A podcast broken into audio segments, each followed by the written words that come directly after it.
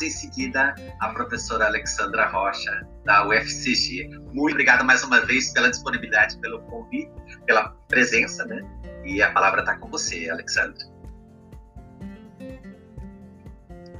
Ah, muito obrigada, gente. Muito obrigada. Para mim é um prazer estar aqui nessa manhã com vocês.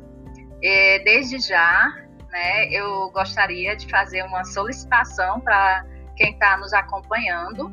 Né? Eu estou falando com vocês aqui da cidade de Cajazeiras, na Paraíba, tá? E eu gostaria de saber qual é a cidade que você está, que você comentasse, né, no chat aí e dissesse para nós qual é a cidade que você está acompanhando o nosso, o nosso evento.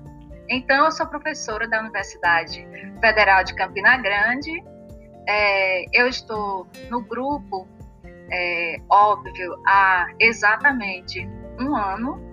Né? Então, eu entrei em dezembro do ano passado, então eu estou de aniversário. Né? E é, eu só tenho um lamento que assim não conheço ninguém pessoalmente, né, por conta da pandemia.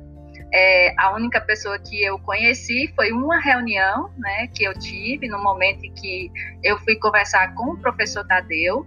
Então eu dedico essa apresentação, né, para ele, para os familiares dele, né, porque é, na reunião que eu tive com ele, ele conversou com o Ivênio e o Ivênio me aceitou no grupo. Né? Então, esse é um grupo é, com mais de 30 pesquisadores, é um grupo é, absurdamente humano, tá? E eu sou muito grata né, por vocês é, me receberem. Eu vou compartilhar uma apresentação, certo, com, com vocês. É rapidinho. para a gente dar início aqui à minha fala. Então, para a gente começar esse debate né, interdisciplinar, eu trago a linguagem do geoprocessamento como conhecimento da vida no território é, e suas tendências. Né? Então, o meu colega, ele já falou para vocês né, de três grandes exemplos de como o geoprocessamento pode trabalhar com dados né, voltados para a segurança pública. Tá? Então, é, eu é, já coloco para vocês que o geoprocessamento ele não é uma ciência, ele é uma disciplina e essa disciplina ela vai trabalhar com um conjunto de técnicas matemática e computacional. Tá? Então, dentro desse conjunto de técnica matemática e computacional, a gente tem aí inúmeras é, responsabilidades, tá certo? Só que antes mesmo do geoprocessamento ser o que ele é hoje, a gente já tem lá em 1833 e 1842, na França, um grupo de pesquisadores que começaram os estudos mesmo com, é, com mapas impressos, porque eles queriam entender a distribuição característica ao longo das áreas geográficas.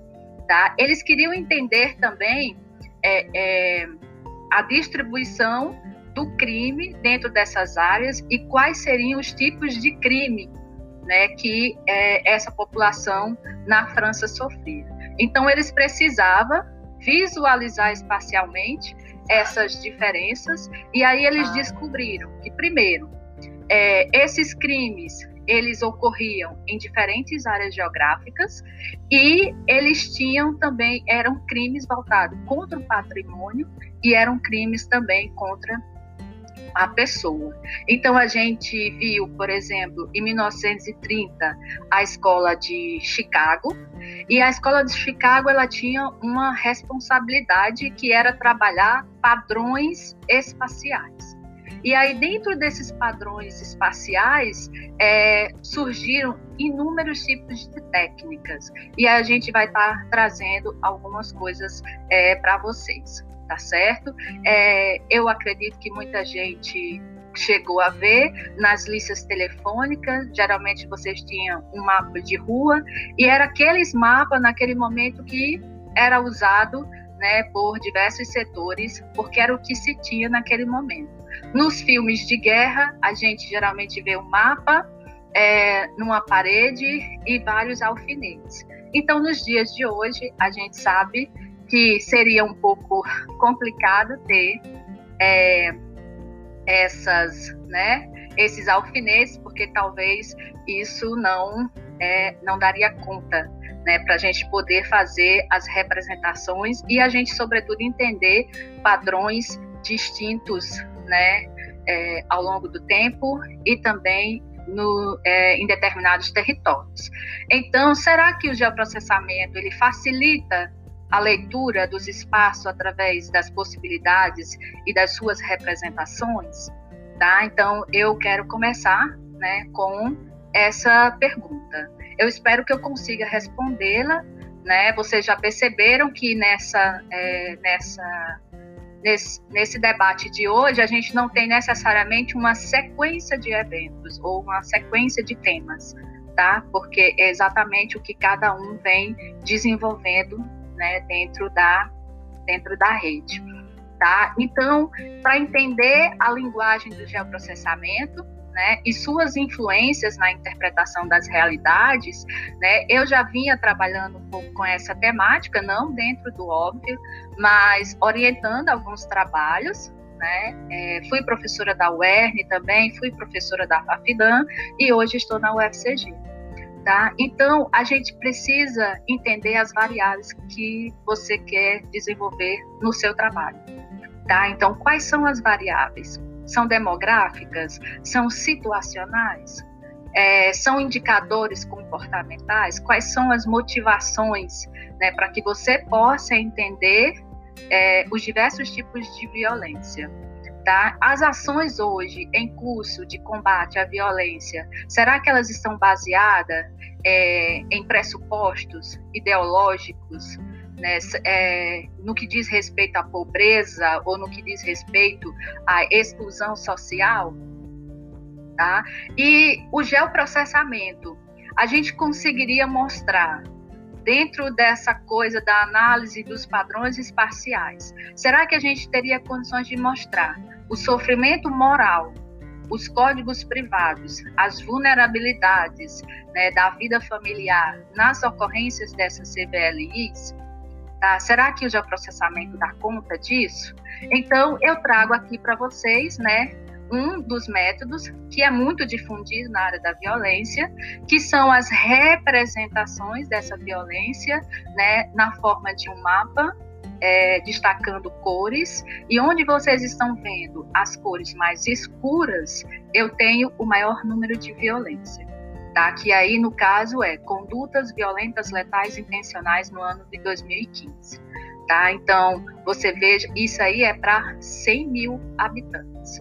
Tá? E onde tem uma cor mais clara seria nesse ano, 2015, nas capitais brasileiras, né, os menores números, mas eles também não deixam de ser é, significativos. Então, portanto, vejo que tanto na região Nordeste quanto à região norte, a gente tem aí uns números muito expressivos em relação a esse tipo de, de violência. Tá? Aqui eu apresento algumas técnicas. Claro que eu não tenho tempo de, nesse momento, explicar cada uma dessas técnicas para vocês, tá certo? Mas eu posso destacar que nós temos os mapas é, de pontos para municípios com casos de crimes menos numerosos, é, mapas temáticos de índice para municípios com numerosos crimes, mapa é, de superfície de kernel, que é muito, né, muito destacado na área da, tanto da violência quanto da saúde, as taxas bayesianas para crimes nos limites de bairros com pequenas populações. Então, quase ninguém vai trabalhar com essa temática, é, principalmente porque é uma das metodologias mais difíceis de se trabalhar. Tá? Então aí já fica a dica para você do que você poderia fazer de diferente. É, a regionalização de áreas relativamente pequena.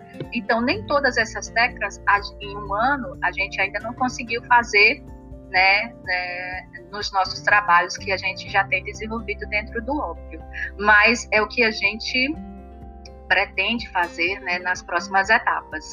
E é, essa regionalização de áreas relativamente pequenas, ela é uma coisa extremamente importante na área de segurança pública, é, principalmente porque a gente tem muitos crimes um linkados ao outro, tá? E também essa coisa do mapeamento da assimétrico para a distribuição das ocorrências no espaço contínuo, né, a partir de imagens de satélite, tá? Então é uma coisa que a gente tem visto e que é, na verdade precisa de um estudo, né, de um estudo maior, que é o seguinte: será que as áreas que têm maiores temperaturas também ocorre um maior número de crimes? Será que tem algo que a gente pode fazer né, alguma é, relação disso. Então, aqui, por exemplo, eu trago um exemplo a nível de núcleo urbano. Tá? Então, a nível de núcleo urbano, como que seria a espacialização disso, né, num mapa envolvendo cores, envolvendo exatamente uma legenda com X classes, e é, aqui de Cajazeiras. E é, Onde tem 15 roubos, que é essa parte que está mais escura no mapa, é, é o centro da cidade. Então, claramente aqui, a gente já retira e já responde aquela pergunta se nas áreas mais pobres, nas áreas mais vulneráveis de um núcleo urbano, né, é onde está a maior violência. E que violência seria essa? Tá? Então, aqui esse mapa a gente consegue responder claramente essa questão